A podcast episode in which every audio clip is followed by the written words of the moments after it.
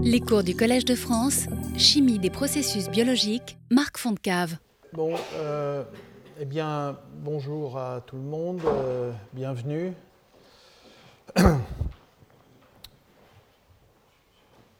Alors aujourd'hui, si vous voulez, après avoir euh, finalement plutôt mis le focus sur le zoom sur le solide, avec la molécule qui venait comme élément de perturbation, d'optimisation, d'amélioration, enfin, etc.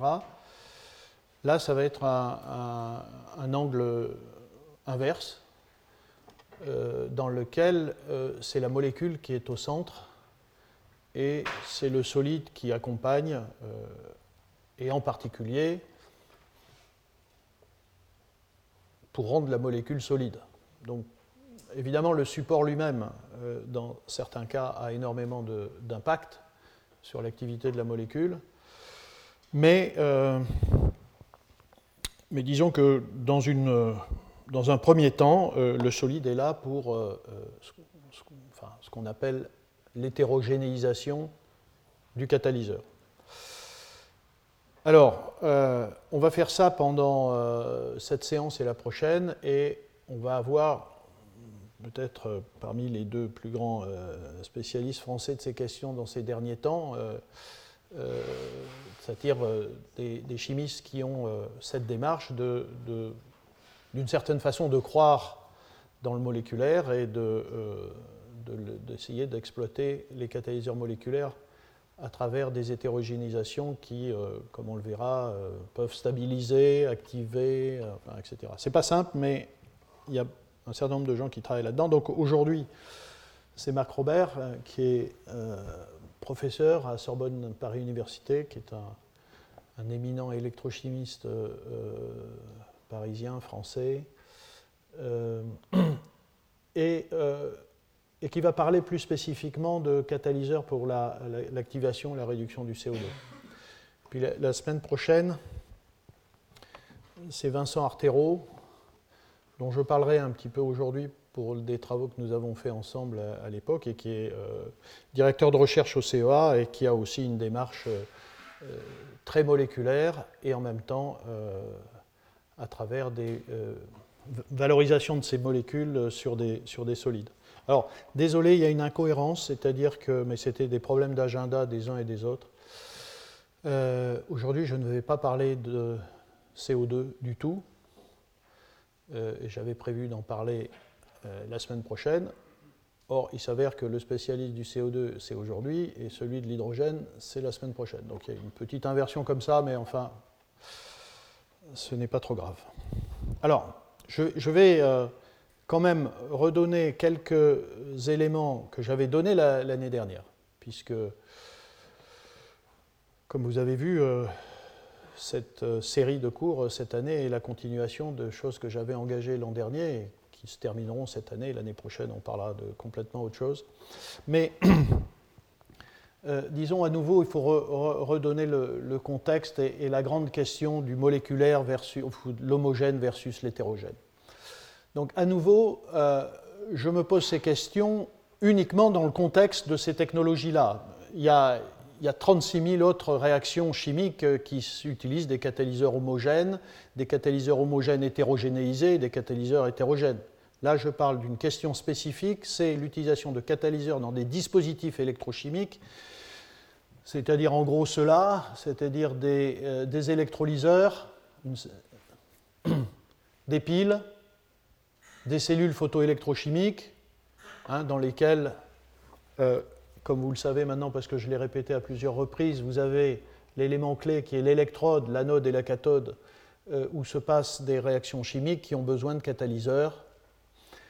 Et euh, donc pour faire des réactions de type oxydation de l'hydrogène ou réduction de l'oxygène, oxydation de l'eau et réduction des protons et du CO2, assisté par la lumière ou pas, et donc la question se pose de savoir où est-ce qu'on met les catalyseurs. Et évidemment, on ne les met pas au même endroit quand on travaille sur de la catalyse homogène et de la catalyse hétérogène. Donc, euh, euh, si vous voulez, euh, lorsque vous avez un catalyseur homogène, eh bien, cette catalyseur homogène, par définition, il est soluble dans les milieux dans lesquels vous travaillez. Et, et donc, ils vont être euh, là-dedans. Ils ne sont pas fixés à l'électrode, ils flottent, euh, ils sont solubles dans le milieu, dans le solvant. Et aujourd'hui, je dois dire qu'il est assez clair que dans le contexte à nouveau de ces technologies, de ces dispositifs, alors je, m'engage en allant assez loin, il n'y a, pas d'avenir pour des catalyseurs moléculaires si on ne les fixe pas. Donc c'est là que vient euh, la question. Alors je vais assez loin, je, vais assez loin, comme je l'ai dit à plusieurs reprises, même pour moi et pour les activités du laboratoire, puisque nous faisons de la catalyse moléculaire, mais j'ai déjà euh, expliqué pourquoi c'était aussi intéressant de faire de la catalyse moléculaire, mais en tout cas, dans un but d'application, euh, je crois qu'il y a vraiment une question là. Et donc c'est ça qui engage, si vous voulez, les, espèces moléculaires, que ce soit des catalyseurs, je n'ai pas parlé de photosensibilisateurs, mais là aussi dans des cellules photoélectrochimiques, il faut des molécules qui absorbent la lumière, qui réalisent la séparation de charge nécessaire euh, à l'oxydation de l'eau et à la réduction du CO2 ou des protons ou d'autres choses. Euh, donc tout ça peut être moléculaire, mais euh, si on veut vraiment aller plus loin, et la mise au point de dispositifs à travers des, cellules électrochimiques ou photoélectrochimiques pratiques, il va falloir les fixer. Et par exemple, Vincent euh, Artero, la semaine prochaine, va, je crois, aller assez loin dans la discussion de ce type de dispositif ici, donc des cellules photoélectrochimiques de type moléculaire, mais où tout est fixé sur les, sur les surfaces. Euh, et en particulier pour faire ce qu'on appelle du water splitting, de la décomposition de l'eau en oxygène et en hydrogène, ainsi euh, euh, stockant l'énergie solaire qui frappe ces cellules en carburant, et ici c'est de l'hydrogène. Donc voilà, voilà la question. et quand je parle de catalyseurs moléculaires dans ce domaine-là, à nouveau, ce sont des dias que j'ai montrés lors de mon premier cours, mais voilà de quelles molécules on parle. Ce ne sont pas des molécules d'une très grande complexité. Ce sont des molécules relativement simples. Évidemment, c'est une nécessité de faire des molécules, disons, à, faible valeur ajoutée, euh, parce qu'il y a évidemment une question de, coût et d'économie de ces dispositifs de demain. Donc, euh, vous voyez, ce sont, voilà, donc pour l'hydrogène, que ce soit la réduction de l'eau en hydrogène ou l'oxydation de l'hydrogène en eau, cette deuxième réaction d'ailleurs étant très peu euh, réalisée à partir de complexes moléculaires, peut-être exclusivement avec ce type de catalyseur, de, complexes de nickel, mais tout le reste sont des catalyseurs qui sont connus pour faire de la réduction des protons euh, avec des performances relativement intéressantes, donc qui méritent d'être greffés. Du côté de l'oxydation de l'eau, là aussi, on, parle de, systèmes euh, simples. Comme vous voyez, euh, ici, par exemple, vous avez euh, beaucoup de cobalt, et puis vous avez aussi du ruthénium ou de l'iridium. Et là, bon, je l'ai dit mille fois, mais je le répète, évidemment, il y a avantage à se focaliser sur les complexes avec des métaux non, nobles pour des raisons économiques, hein, bien sûr et de disponibilité des, éléments. Euh, même chose du côté euh, des complexes de réduction de l'oxygène, euh, où vous avez aussi des complexes à base de cuivre en particulier, de fer, de cobalt. voyez. Donc c'est ce type de molécules. Et puis pour terminer, mais ça, je n'en parlerai plus, j'y reviendrai la, semaine prochaine. voilà, tout, une série de molécules euh, qui, euh, qui sont des catalyseurs très connus pour la communauté des, chimistes de la, des chimistes moléculaires du, CO2 et qui ont tous pratiquement été euh, étudiés dans le contexte d'une hétérogénéisation sur une électrode. donc, qu'est-ce que, de quoi il s'agit, quand on parle d'hétérogénéisation, euh, eh bien, il s'agit de, de, faire en sorte, et je vais vous montrer, et c'est l'objet un peu de, de, de, de ce cours, de vous montrer un peu les, les, technologies qui existent pour, pour fixer ces catalyseurs moléculaires. il faut évidemment mettre en œuvre des liens relativement forts entre la surface et le catalyseur, parce que le catalyseur lui-même, comme je l'ai dit, est soluble dans le milieu, dans le solvant, donc il a envie de rester dans le solvant et pas d'aller se coller sur une, sur une surface. Donc il faut créer des interactions assez fortes, parce qu'on veut aussi que le catalyseur dure longtemps, euh, soit actif longtemps. Hein. Les dispositifs, ils sont destinés à fonctionner euh, des semaines, des mois, des années. Euh, donc il faut des liens relativement importants. Le support, c'est évidemment des, des, matériaux donc solides qui ont les propriétés attendues pour une électrode. Hein. Ils doivent être conducteurs ou semi-conducteurs, ils doivent être transparents si, si on doit les, les leur, euh, leur envoyer des photons, euh, de la lumière hein, solaire, etc. Euh, donc il y a toutes sortes de, matériaux. alors dans les matériaux carbonés, alors ceux-là ils ne sont pas transparents, hein, donc ce n'est pas eux qu'il faut utiliser pour les cellules photoélectrochimiques. voilà, on, va parler de nanotubes de carbone, de graphène. Vous avez des, des semi-conducteurs de type sulfure de cadmium, euh, vous avez évidemment tout un tas d'oxydes métalliques, euh, oxyde de titane, de nickel, euh, ITO, FTO, et puis ça peut être des métaux aussi, or, nickel, cuivre, hein, comme support. Donc il y a, un grand choix, évidemment ce choix dépend voilà, des, performances et, de l'association possible. je ne parlerai pas de ça parce que finalement l'an dernier j'en ai parlé un petit peu. Vous pouvez aussi utiliser des matériaux poreux, euh, euh, voilà, de type polymère de coordination, silicate mésoporeux, zéolite, euh, etc. Donc tout un tas de matériaux qui vont accepter les molécules, les catalyseurs moléculaires, sans les fixer peut-être de façon forte, de façon covalente, mais leur insertion dans des pores peut les maintenir assez longtemps. voilà. Mais je, ne parlerai pas de ça. Oui, en gros, euh, à nouveau, ça, j'avais montré ça euh, lors de la. Euh, enfin, je crois, je ne sais pas quand, l'année dernière peut-être. L'idée ici, c'est que, évidemment, ceux qui ont cette démarche d'hétérogénéisation, c'est pour défendre la molécule, c'est pour défendre le catalyseur moléculaire. Et on, verra sans doute tout à l'heure un défenseur de la catalyse moléculaire qui donc veut greffer ces, catalyseurs sur, un solide. Évidemment, on annonce quand on fait ça qu'on va gagner on va gagner avec tout un tas d'avantages, c'est qu'on va stabiliser le catalyseur, euh, on va faciliter les transferts d'électrons euh, entre l'électrode et le catalyseur. Vous voyez, au lieu les points bleus ici, c'est schématique, hein, ce sont les catalyseurs. Là, ils sont dans le solvant. Euh, et il n'y a qu'une toute petite partie qui est à, proximité de l'électrode.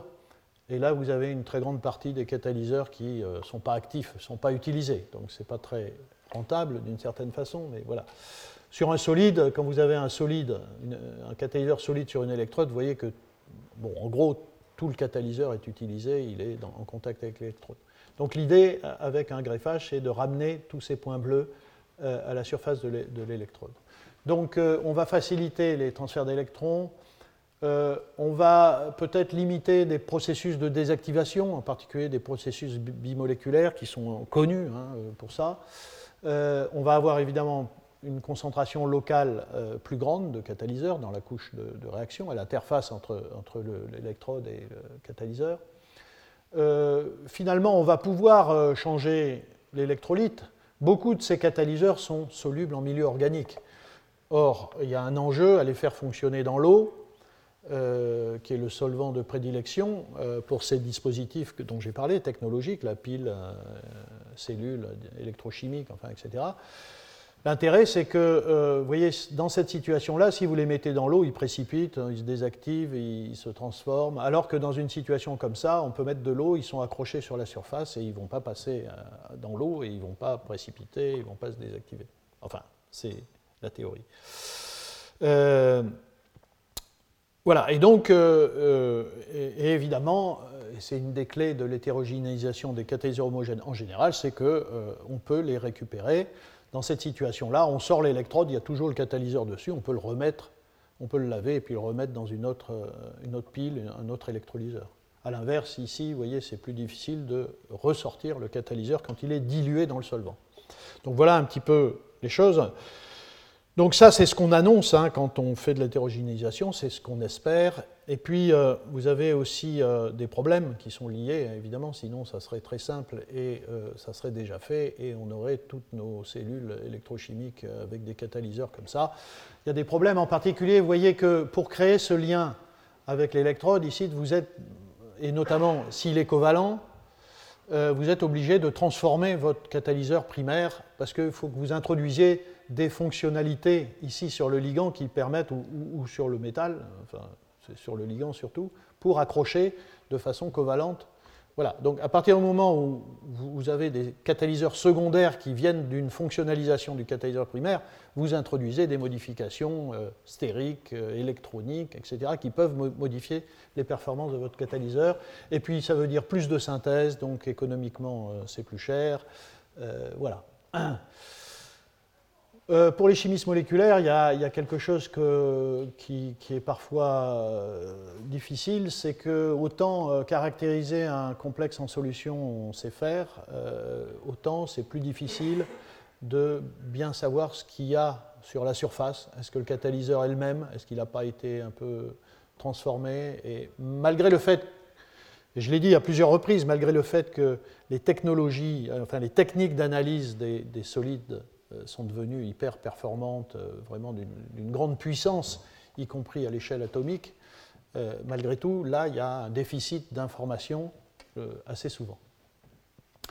Un gros problème, c'est évidemment la quantité de catalyseurs que vous pouvez fixer à la surface du solide, de l'électrode. Et ça, ça c'est souvent une limitation.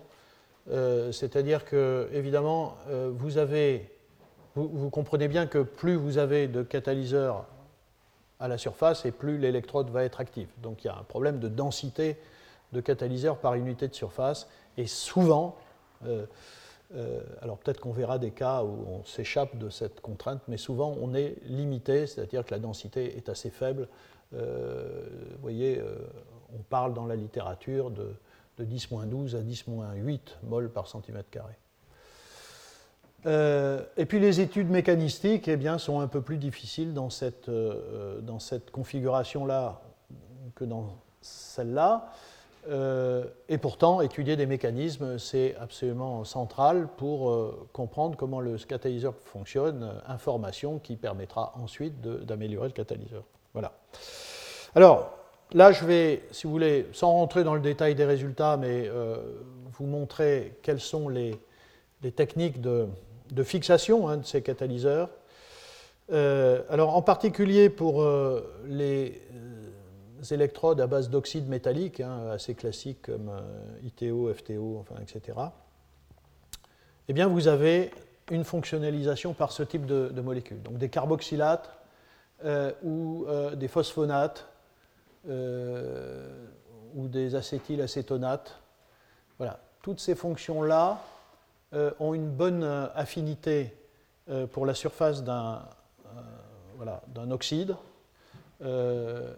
alors, vous voyez, ici par exemple, c'est un catalyseur d'oxydation de l'eau vous voyez, qui, qui, a pu être accroché simplement en introduisant sur ce ligand-là, c'est un ligand bipyridine, des phosphonates qui se fixent donc sur, sur l'électrode. Donc vous voyez, c'est un, catalyseur qui n'est pas très complexe, un, catalyseur donc, qui a été euh, développé par euh, plusieurs laboratoires. Ici, c'est un travail de, Thomas Meyer, qui est un spécialiste de l'oxydation de l'eau, euh, utilisant des, catalyseurs à base de ruthénium. vous voyez, vous pouvez co-greffer différentes choses. ici, vous avez voilà, greffé des éléments ici qui euh, stabilisent le catalyseur. Vous voyez, quand il fonctionne ici, euh, il est stable. Euh, si vous n'avez pas cette modification de surface, vous avez une, une, activité qui, décroît. Donc voilà le type de, choses et je vais vous en montrer d'autres. Vous pouvez y compris fixer des choses plus complexes. Vous voyez ici un, catalyseur, un photocatalyseur où on associe un photosensibilisateur avec la partie catalytique. Alors vous voyez, ça, a l'air de rien, mais tout, ça, ce sont des, ligands organiques qui, sont, qui deviennent un petit peu complexes, donc ça implique de la synthèse, ça implique du travail de synthèse. et là, ici, vous, vous, reconnaissez donc les phosphonates qui permettent de fixer ça sur une couche d'oxyde de, titane qui facilite la séparation de charge et euh, donc la catalyse. Euh, vous voyez, tout ça, ce, sont des résultats très récents. Hein, PNAS 2013, euh, il y, a cette excellente revue de Meyer qui, parle de ces, choses-là. vous avez aussi des carboxylates. vous voyez ici, on peut situer à peu près à ces années-là, vous voyez, donc il n'y a pas très longtemps, d'une certaine façon, la première photocathode moléculaire euh, sans métaux nobles.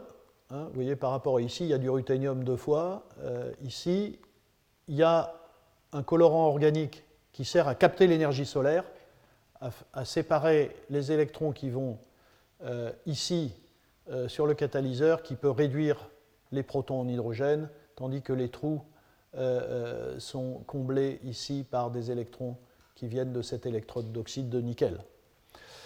donc c'est un schéma de schéma dit en Z d'une certaine façon, enfin de type photosynthèse, et, tout est combiné ici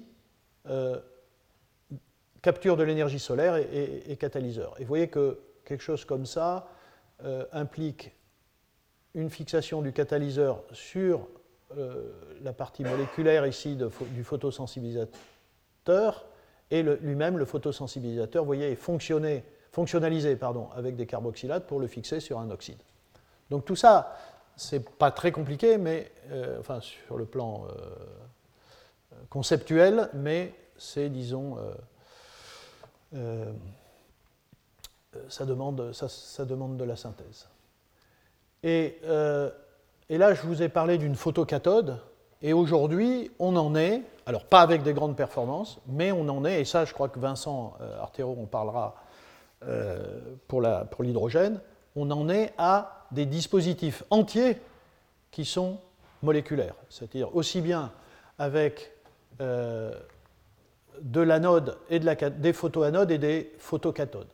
Hein. Ici, vous voyez, c'est des travaux des années 2014-2015. Euh, donc, je ne sais pas si, on voit bien, mais en gros, vous avez ici une photocathode. Alors, euh, là, c'est plus simple, c'est-à-dire contrairement à ici où le catalyseur et le photosensibilisateur sont ensemble, euh, ici, donc ici, je vous montre qu'on peut coller plusieurs choses à la surface, greffer plusieurs molécules à la surface d'une photo, d'une cathode. Euh, ici, à base aussi d'oxyde de, nickel, vous voyez, il y a un photosensibilisateur à base de ruthénium. Ce n'est pas un catalyseur ça, ce sont des phosphonates.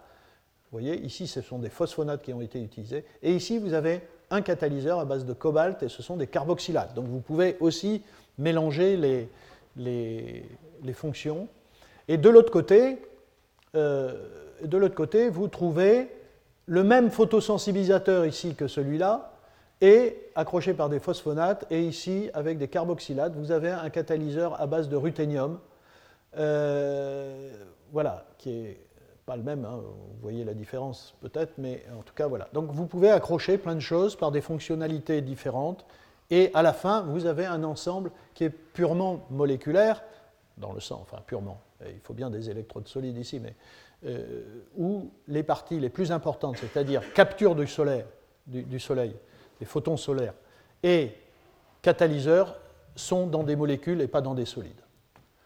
Et ça, vous voyez, c'est des, choses qui peuvent paraître assez euh, triviales en se disant bah, on aurait pu faire ça depuis longtemps, mais, voilà, c'est très récent parce que c'est pas si facile que ça. Euh, Bon, et ici vous avez quelques informations sur, euh, sur les performances. Le problème ici, ce sont des dispositifs qui sont encore avec des courants relativement faibles et des stabilités qui sont faibles aussi. Donc il faut aller plus loin. Euh, Bon, ça, c'est peut-être pas nécessaire. Bon, donc je vous ai parlé de fonctions carboxylate phosphonate. Deuxième grande approche, c'est de fixer vos catalyseurs sur des polymères. Donc là, on tombe sur la chimie des polymères. Euh, et euh, ce n'est pas de la chimie très compliquée, c'est avec des polymères relativement classiques. Et ici, par exemple, c'est toujours Meyer, euh, avec toujours ces catalyseurs à base de ruthénium pour faire de l'oxydation de l'eau. Donc là, on parle d'anode hein, ou de photoanode, dans des électrolyseurs ou des photoélectrolyseurs. et vous voyez ici comment ils procèdent il introduit des, fonctions euh, des alcènes, des vinyles, euh, sur le fameux ligand bipyridine qui est celui que, en tout cas, Meyer fonctionnalise le plus souvent. Euh, et ça, c'est la partie photosensibilisatrice. Alors, vous voyez, c'est une chimie là un peu plus compliquée parce qu'il faut des fonctions pour polymériser. Et puis, il a aussi ici des, phosphonates qui qui contribue à la fixation sur la, sur la surface. Donc vous faites euh, la polymérisation de ces fonctions. En même temps, ici, vous avez le catalyseur avec les mêmes fonctions vinyles. Vous polymérisez tout ça ensemble et vous avez, vous voyez ici, un polymère qui s'accroche sur, euh, sur la surface. Polymère qui contient des fonctions photosensibilisatrices et des fonctions catalytiques. C'est assez intéressant de, procéder ainsi. Euh, voilà, ça c'est un autre travail. Sans doute un des, pionniers hein, dans cette affaire-là, c'est Anthony Liobet en Espagne. Euh, ici, vous voyez, ce sont des pyroles, donc vous pouvez faire des polypyroles. Euh, ça, ça polymérise très bien sous, l'effet de, courant électrique. Donc voilà, donc il y a une approche à partir des, des polymères. Bon, ça c'est la même chose, ce sont des... C'est un, peu différent dans le sens où ici vous avez un lien qui n'est pas vraiment covalent, c'est un lien de coordination entre le cobalt et ces pyridines. Donc vous voyez, vous avez ici une molécule qui s'appelle vinylpyridine, vous pouvez la polymériser. Euh, vous avez un, polyéthylène avec des fonctions pyridines qui peuvent accrocher des métaux et ici c'est le cas d'un complexe de, cobalt. Euh, et ensuite, ce polymère est déposé sur un, semi-conducteur, et donc vous, faites une, photocathode par ce biais-là qui peut être euh, euh, donc, éclairée et activée pour faire de la catalyse de réduction du, de des protons en hydrogène. Et vous voyez ici les différences d'activité selon que le complexe est fixé, c'est en bleu, ou pas fixé sur le semi-conducteur. Donc de très grosses différences de surtension et donc de courant pour un potentiel donné. Donc il y a un gros avantage à, faire ça. Euh, là, c'est juste pour mentionner ce, polymère qui est euh, pas mal utilisé, mais j'en reparlerai euh, la semaine prochaine. C'est un polymère qui vient de euh, l'observation que ces complexes euh, carbonyles bipyridines de ruthénium sont des, plutôt de très bons catalyseurs de la réduction du CO2. Euh, et ici, c'est un travail. Alors, ces catalyseurs-là sont depuis quelques années très développés par Toyota pour faire des, cellules. Et ici, vous voyez, vous avez à nouveau un pyrrole et vous faites des polypyroles qui contiennent ces fonctions, euh, ces fonctions ruthénium. Alors là encore, c'est du ruthénium, donc vous pourriez dire, ok, ce n'est pas l'idéal, mais ce sont des catalyseurs qui sont pas mal développés sous la forme de polymères. Euh, troisième approche, euh, à travers une fixation covalente, c'est l'utilisation, donc, donc fixation covalente sur soit du carbone, soit d'un métal, soit un semi-conducteur, etc c'est euh, l'utilisation de sel de diazonium. Donc il faut connaître cette chimie parce qu'elle est très développée. Vous voyez ces composés euh, aryl diazonium avec une fonction aromatique ici. Lorsque euh, vous introduisez, enfin vous leur appliquez un potentiel pas, très très bas, vous voyez, vous réduisez cette fonction et vous créez une entité radicalaire qui est très réactive et qui va s'accrocher, qui va faire une liaison carbone-carbone, par exemple, avec l'électrode de carbone euh, qui se trouve là. Euh, et donc vous allez créer un lien covalent assez fort.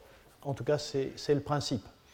Euh, vous voyez que si vous le faites avec des fonctions, ici c'est un acide ou ici c'est un groupement nitro qui devient amino dans les conditions de l'électrochimie, vous avez non seulement des composés aromatiques ici, mais vous avez en plus des fonctions qui peuvent servir à accrocher de façon covalente des catalyseurs.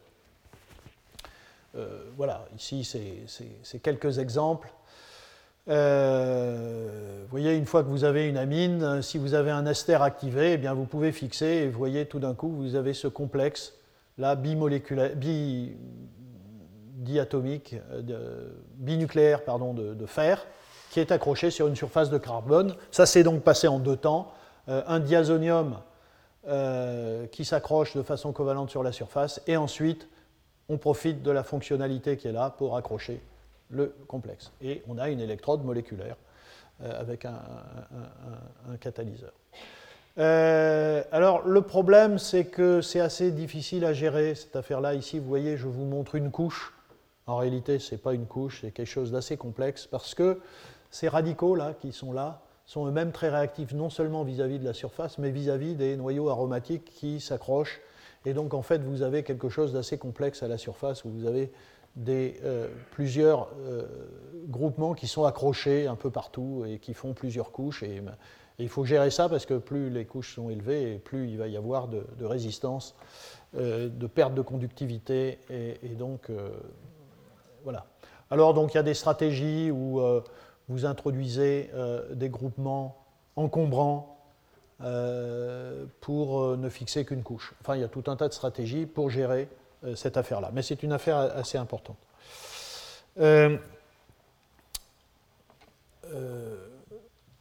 oui, alors là encore, bah, voilà quelques, quelques exemples. Hein.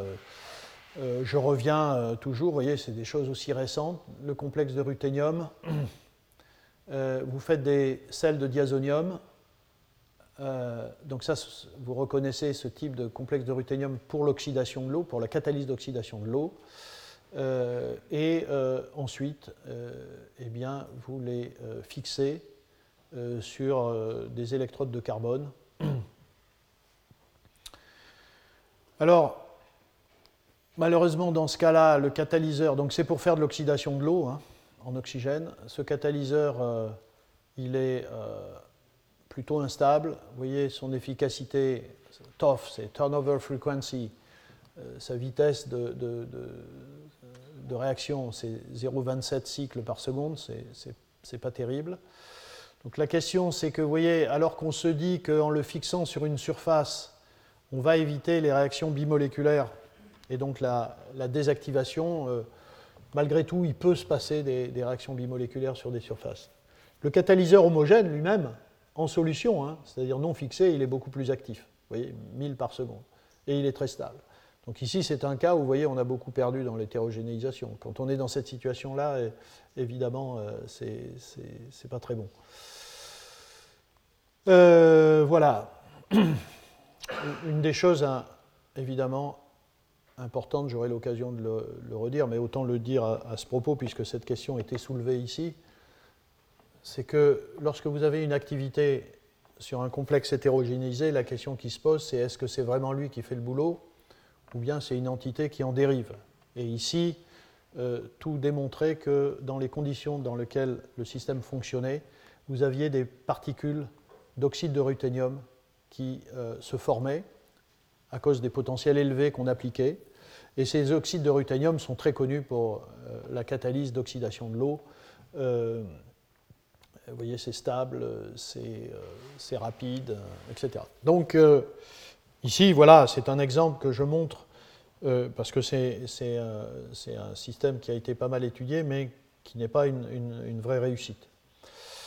quatrième stratégie, c'est ce qu'on appelle la chimie clique. C'est une grande, enfin, les chimistes connaissent ça maintenant parfaitement bien. C'est une stratégie puissante hein, pour accrocher deux choses ensemble. En gros, ces deux choses-là, ensemble, elles doivent avoir une, ces azotures, vous voyez, N3, et l'autre, une, triple liaison. Et ça, en présence de catalyseurs, en général à base de cuivre, euh, eh bien, vous formez ce, triazole ici, euh, et donc vous avez fixé cette partie-là à l'autre à travers ce lien. Et donc, vous voyez, cette structure-là, vous allez la retrouver dans tout un tas de molécules aujourd'hui de la chimie. C'est une façon très simple euh, d'accrocher de, deux choses ensemble.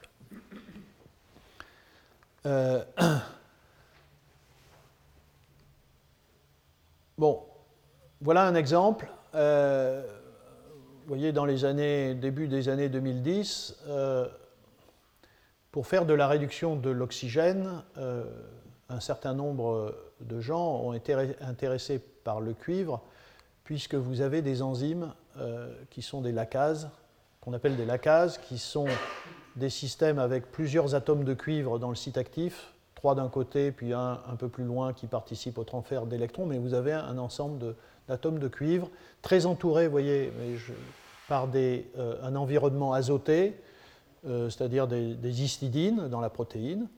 Et donc, euh, il y a eu tout un tas de, de travaux sur des complexes de cuivre avec un environnement azoté, comme ici, vous voyez, des, complexes avec des, des, phénantrolines.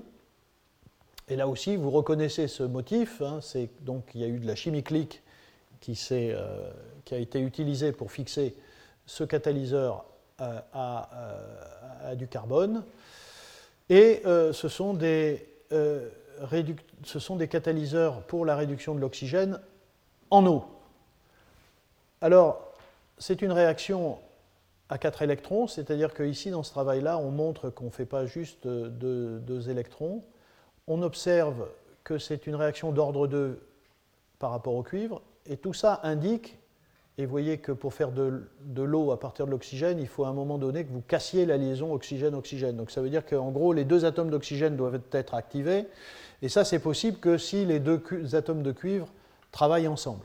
Or, à nouveau, euh, on, était parti de l'idée que euh, de fixer un, catalyseur moléculaire euh, conduisait à une séparation des entités moléculaires, d'où l'avantage sur la désactivation bimoléculaire, mais en même temps, on voit, et j'y reviendrai euh, à plusieurs reprises, on voit que euh, certaines réactions ont besoin, au contraire, que les atomes métalliques soient proches les uns des autres. Et donc, en réalité, cette idée qu'il n'y a pas de réaction bimoléculaire parce que les catalyseurs moléculaires seraient fixés à la surface, eh ça, c'est une idée qui est plutôt fausse. Il peut y avoir des réactions en surface entre deux molécules adjacentes. Voilà. Euh, Cinquième stratégie, euh, je pense qu'on va avoir des exemples euh, avec la présentation de, Marc Robert, euh, ce sont les nanotubes de carbone. C'est une, chimie très riche, vous connaissez ces, matériaux, on, en parle souvent, ils sont déjà utilisés dans l'industrie, et ici, ils sont utilisés aussi assez fréquemment pour la fixation de complexes moléculaires grande conductivité électrique, grande surface spécifique. Donc ça c'est important parce que vous vous souvenez, vous la problématique qui consistait à dire euh, plus j'ai de catalyseurs en surface et mieux ça sera. Donc ce sont des matériaux qui sont nanostructurés et qui permettent d'avoir une densité de catalyseurs euh, à la surface, donc une quantité de catalyseurs par unité de surface la plus grande possible. C'est ce qui est un élément attractif dans ce type de matériaux bonnes propriétés mécaniques. Et puis, ce sont des matériaux qui en réalité ont tout un tas de défauts qui existent naturellement, je dirais, ou qu'on peut créer euh, par de la chimie. Et ces défauts sont des sites potentiels d'accrochage euh, euh, de, molécules, de fonctionnalisation. Donc vous avez, vous voyez, en bout de, en bout de par exemple, de, nanotubes, des fonctions acides, des carboxylates qui permettent d'accrocher des choses. Euh, vous avez des cycles, euh, ici vous voyez des hexagones, mais vous avez des cycles plus tendus ou moins tendus qui sont plus réactifs. Euh, voilà. Et donc, on peut exploiter toutes ces possibilités-là pour fixer des molécules. Alors, par exemple, le fait qu'on ait ici tout un tas de noyaux aromatiques permet de fixer des molécules, par exemple, en les ayant fonctionnalisées avec des noyaux pyrènes, parce qu'on fait de l'interaction hydrophobe, des interactions pi-pi entre le matériau et, euh, et la fonction ici. Alors, il n'y a, pas de lien covalent, mais ce sont des, liens qui sont vraiment très très forts. Euh, vous pouvez ici, euh, voyez, profiter des carboxylates pour ajouter des fonctions enfin, vous pouvez faire une liaison euh, amide euh, en faisant réagir euh, une molécule qui contient une amine, et vous avez donc fixé sur le nanotube tous les groupements R. Là. voilà, vous pouvez aussi faire de la chimie avec des espèces réactives, des nitrènes, des radicaux, des carbènes, et, accrocher sur le carbone. Évidemment, par exemple, les sels de, de diazonium, à nouveau, vous voyez, réduction à un, électron, vous créez un radical euh, aryl qui est très réactif sur les nanotubes de carbone. Vous pouvez faire aussi de la chimie clique. Voilà, ici il y a des porphyrines qui ont été accrochées. Vous reconnaissez à nouveau le motif ici hein, qui dérive de, la chimie clique. Euh, voilà, donc vous pouvez utiliser toutes les méthodes possibles. Euh, donc, si vous voulez, celle-là, j'en ai déjà parlé, c'est juste une application dans le cadre des nanotubes. Celle-là est assez spécifique des nanotubes, c'est-à-dire cette interaction pi-pi entre un pyrène et euh, le, nanotube. Voilà. Alors, pour terminer, je, voudrais parler de ce travail-là. Il, y a longtemps, j'ai eu l'occasion d'en parler dans cette enceinte, mais les choses ont, les choses ont évolué et je voudrais raconter l'histoire euh, de ce catalyseur moléculaire, qui est à mon avis peut-être le plus, enfin en tout cas pour la, pour la réduction des protons en hydrogène, le plus bel exemple de, démarche bio-inspirée,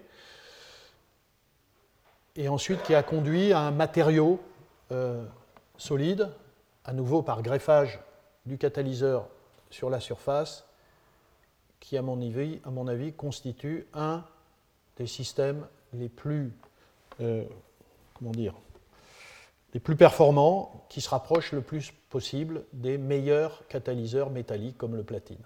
Et je, voudrais finir en vous racontant cette histoire très, très rapidement.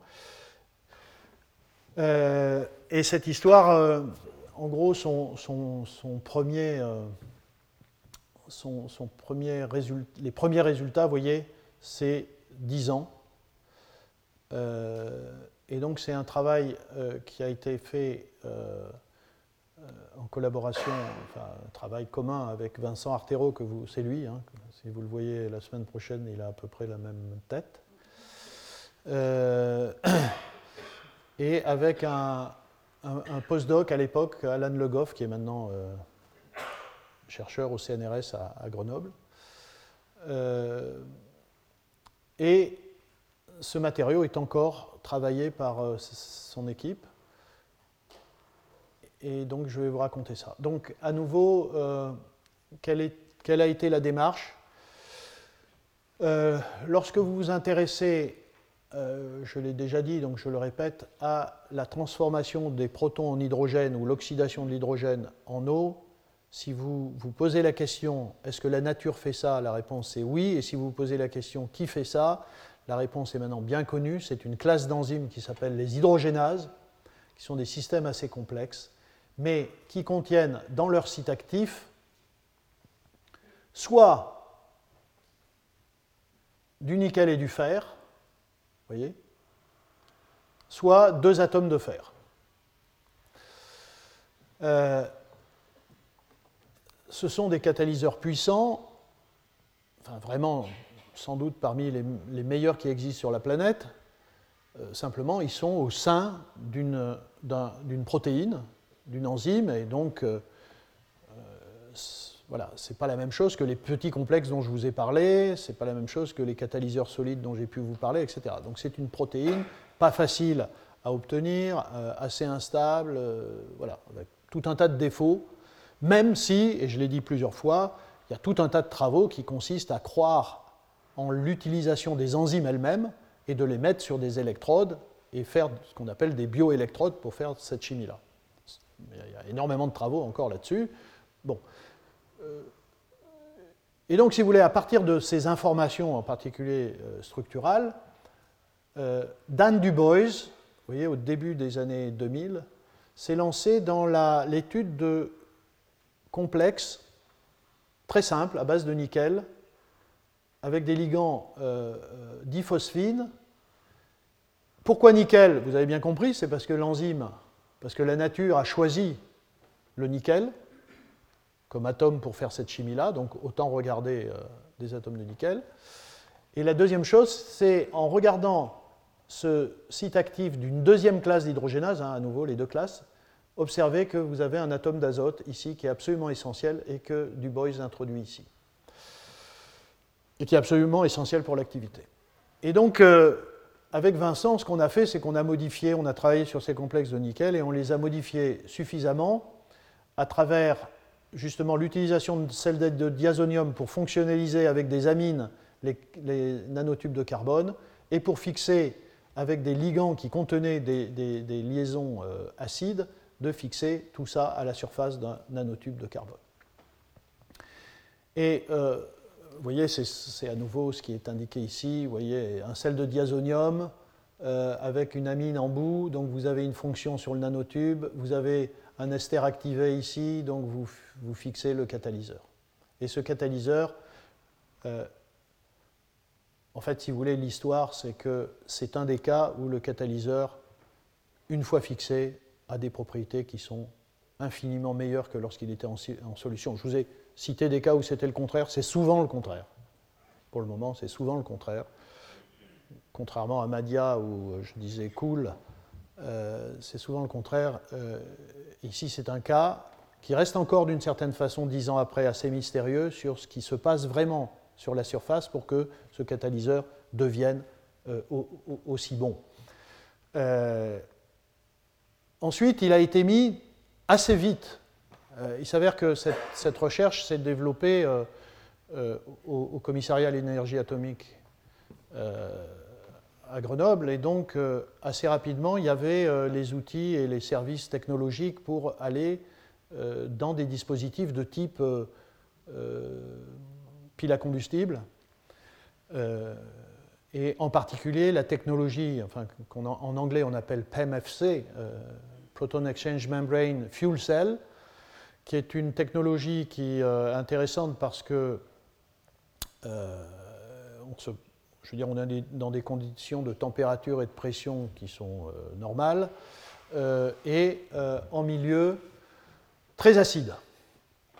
et donc, si vous voulez, on a cette, ce qu'on appelle une, gas diffusion layer, c'est un, un, tissu de carbone donc recouvert, comme c'est écrit ici, par une membrane de carbone conductrice, et qui est, si vous voulez, étanche et, perméable au gaz. Et donc vous assemblez tout ça, euh, vous, voyez, euh, vous, déposez votre catalyseur là, euh, à base de nickel avec les, nanotubes de carbone sur cette GDL, vous mettez une membrane de Nafion, qui est cette molécule qui permet les échanges de protons et la circulation de l'eau, et vous avez un milieu très acide. Ce sont les conditions des piles à combustible de cette technologie-là ça ne marche plus. Euh, voilà. Et là, euh, finalement, la, grande découverte, c'est que ce catalyseur, vous voyez ici, on mesure, euh, ici vous avez le platine. Ce pic ici indique la surtension. Vous avez l'intérêt du platine, c'est qu'il y a une surtension à peu près nulle pour faire la réduction des protons. Et ce matériau, à base de nickel, a également une surtension nul. C'est-à-dire, même cette surtension, enfin, pas, loin de zéro, cette surtension, elle est beaucoup plus grande, beaucoup plus petite, pardon, que le catalyseur en solution. Donc on gagne 200 euh, à 300 millivolts. Ça, c'est assez fascinant. Et l'autre chose, Et ça, ça n'existait pas en solution.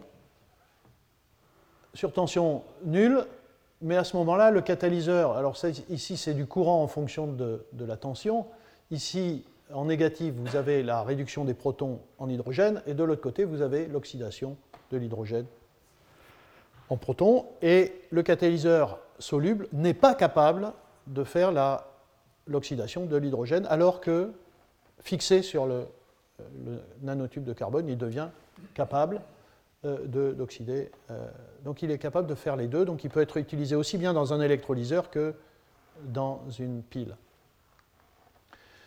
Euh, un des problèmes, et en plus il est stable, vous voyez là on, atteint, donc en gros on va atteindre des centaines de milliers de, cycles catalytiques. Alors vous voyez ici euh, le courant en, oxydation de l'hydrogène est plus faible qu'en en, production d'hydrogène. Bon.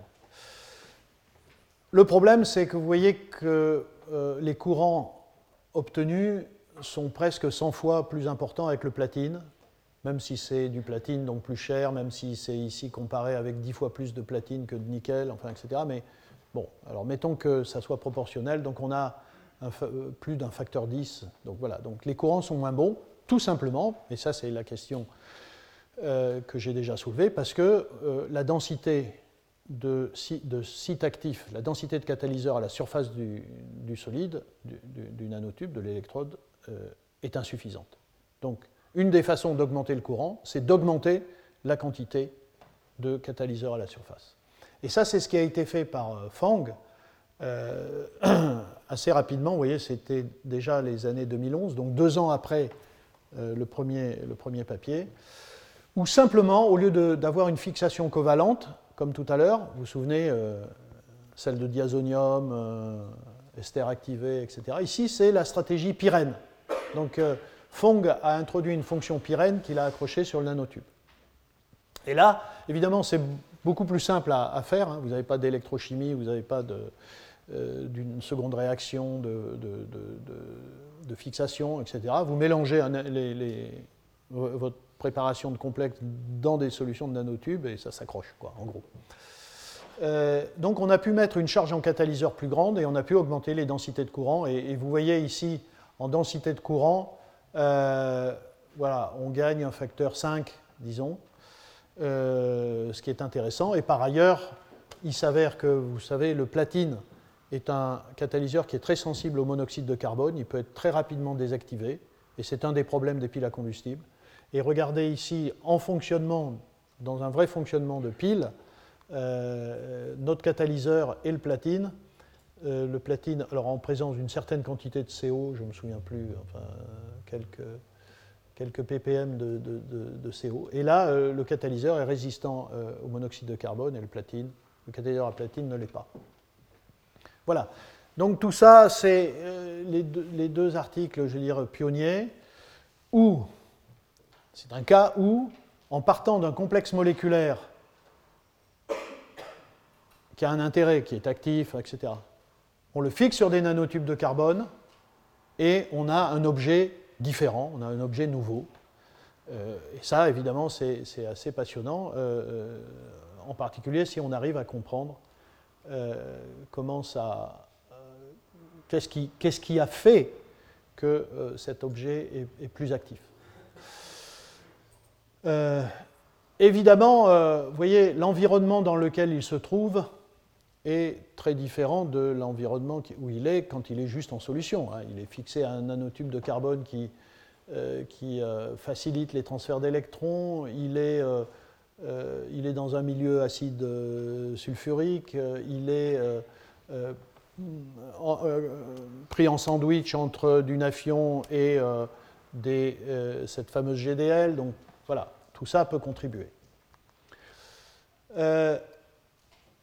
En 2015, donc là je contribuais encore au travail, et ensuite Vincent a continué tout seul. En 2015, euh, notamment avec un autre groupe euh, de Saclay et du CEA, qui travaillait sur la partie oxydation, notamment avec des oxydes de cobalt. J'ai déjà eu plein de fois l'occasion de vous dire que les oxydes de cobalt sont des catalyseurs pour l'oxydation de l'eau qui sont très utilisés. des oxydes de cobalt d'un côté, vous voyez ici, euh, à la cathode, et notre catalyseur à base de nickel et de nanotubes à l'anode, on a une pile à combustible. Et en 2015, on rapporte finalement ce qui est la première pile à combustible sans aucun métaux noble et avec une cathode, une anode pardon, qui est moléculaire, qu'on utilise là pour le coup pour l'oxydation de l'hydrogène. Voilà. Alors, évidemment, les performances ne sont pas encore très bonnes. Et on voit bien que si vous associez du platine à l'anode, à la place de notre nickel euh, carbone nanotube et du cobalt, vous avez euh, une très bonne puissance en, en microwatts par centimètre carré. Euh, évidemment, quand vous remplacez, alors quand vous, pas évidemment, mais vous remplacez le, platine par le nickel, vous avez quelque chose de 100 fois, de 100 fois moins intéressant, puissance 100 fois moindre, et on voit bien, compte tenu, enfin que le problème, c'est bien ici avec le, complexe de, nickel. Donc c'est une première approche, mais c'est 2015, mais c'est pas encore extraordinaire. Puis après, il y a eu tout un tas de développements. Euh, et, vous voyez ici, je, je vous parle d'un article de 2017, donc c'est très récent, où vous avez, alors à travers l'élaboration à nouveau du même type de matériaux, mais de façon un petit peu différente, puisque vous voyez ici, le choix, ça a été de greffer sur le nanotube des carboxylates, d'introduire euh, pour le complexe de nickel des fonctions un peu, un peu complexes avec des, des, parties ici chargées positivement qui interagissent par, euh, euh, de façon électrostatique, hein, moins plus, avec la surface. Même si ce n'est pas covalent, c'est relativement stable. Et vous avez donc une, une anode pour faire l'oxydation de l'hydrogène. Et ici, dans ce travail-là, ils ont associé cette anode avec une biocathode c'est euh, une, cathode dans laquelle se fait la réduction de l'oxygène et c'est une enzyme euh, qui est euh, utilisée ici. Et vous voyez maintenant que si on regarde, je rentre pas dans le détail, mais vous voyez ici, si on prend le catalyseur nanotube de carbone nickel avec cette cathode enzymatique, cette biocathode, on arrive à une puissance de 2 mW par centimètre carré. Et si on la compare avec du platine à la place de, euh, ici de la cathode, on a 14 mW par centimètre carré. On commence à se rapprocher, je dirais, des, des, performances. Euh, voilà. Euh, enfin, je termine là-dessus. Encore plus d'optimisation. Il y a quelqu'un qui a travaillé ici sur ces sujets-là. toujours pareil, augmenter la densité de sites catalytiques sur la surface améliorer le transport du substrat, l'hydrogène et les protons, et améliorer la stabilité du système. Et ça, ça a été fait avec un, travail ici, euh, vous voyez, publié en 2016, euh, où euh, jusqu'à présent, les, conditions de greffage des, molécules sur le nanotube étaient, assez, drastiques. Hein. C'est des, bases fortes dans des solvants organiques comme le DMF, etc ça conduisait à désactiver le complexe, à, démétaller le complexe, etc. Donc là, la stratégie, vous voyez, c'est pas très compliqué, mais c'est de se dire, si on greffait le ligand d'abord, vous voyez la diphosphine là, et ensuite euh, on métal. Euh, voilà. Eh bien, ça c'est un premier élément. Et le deuxième élément, et j'ai déjà évoqué ça euh, en, début de mon exposé, c'est l'importance du support. Et là, euh, le choix qui a été fait dans cet article, donc c'est un travail aussi du laboratoire de Vincent, c'est de prendre un, support qui est mieux, mieux nanostructuré, donc avec des plus grandes surfaces spécifiques, plus perméable à l'hydrogène et qui permet un meilleur transport de l'électrolyte. Vous voyez, tout ça, il faut gérer, mais là, on commence à devenir... Vous voyez, la démarche, c'est qu'on a trouvé un catalyseur très tôt, et puis, puis après, ça devient de la technologie, de la technique, mais néanmoins, c'est hyper important. Et si on prend des microfibres euh, de carbone maintenant, qu'on les mélange avec les nanotubes fonctionnalisés et qu'on le dépose sur le GDL, hein, comme vous pouvez le voir ici, avant, euh, après, euh, vous voyez, on gagne un facteur 20 dans ce qui est énorme, hein, parce que ce n'est pas tout à fait proportionnel, mais ça veut dire que vous allez gagner 20 en courant. vous gagnez un facteur 20 sur la densité surfacique. Et, et, je vais terminer là, c'est ma dernière. et dans cet article, si vous voulez, à nouveau, qu'est-ce qu'on retrouve? On retrouve que ce matériau dont je vous ai parlé, c'est-à-dire avec méthallation en deuxième temps et microfibre de carbone, euh, on arrive à un matériau, vous voyez, qui a, en termes de surtension, est exactement comme le platine, mais ça, c'était déjà le cas avant. Mais vous vous souvenez qu'en termes de courant, il y avait un facteur 100, et maintenant, il y a, euh, c'est à peu près pareil. Donc, aujourd'hui, on a atteint avec ces matériaux-là, moléculaires, greffés sur des nanotubes de carbone, des performances qui sont celles du platine et qui se traduisent, si vous voulez, dans, euh, dans une pile euh, à combustible, pile à hydrogène, dans des conditions où il faut pousser un petit peu la, température, euh, bon, que ce soit pour euh, l'oxydation de l'eau ou pour la réduction des protons. vous voyez que le catalyseur à base de nickel moléculaire, l'électrode moléculaire, voilà, vous avez des courants ici 16,8, platine 26,6, à 300 mV 40, 60, et pour la réduction des protons, 38, 32. Donc on est maintenant vraiment avec un matériau moléculaire qui est compétitif. C'est l'affaire de Vincent maintenant de voir si et du CEA, euh, puisque tout ça ce sont des brevets CEA, euh, peuvent aller plus loin à travers euh, vraiment la, le développement industriel de ces, de ces matériaux. mais voilà, après avoir donc montré un ensemble de stratégies pour fixer des molécules sur des surfaces. Je voulais vous parler de cette histoire puisque euh, c'est effectivement une histoire qui illustre bien qu'on peut, euh, en effet, euh, contrairement par ailleurs à d'autres qui peuvent penser qu'il n'y a que la catalyse hétérogène qui est, puissante, on peut en effet produire des catalyseurs moléculaires si on les hétérogénéise correctement qui peuvent rivaliser avec les tout meilleurs catalyseurs métalliques. Voilà, euh, je termine euh, là-dessus. Je vous remercie. Euh, on va continuer, notamment avec l'intervention de, de Marc, Robert. Peut-être, vous pouvez faire le, s'il vous plaît, faire le, installer là le, Peut-être Marc, tu commences à t'installer?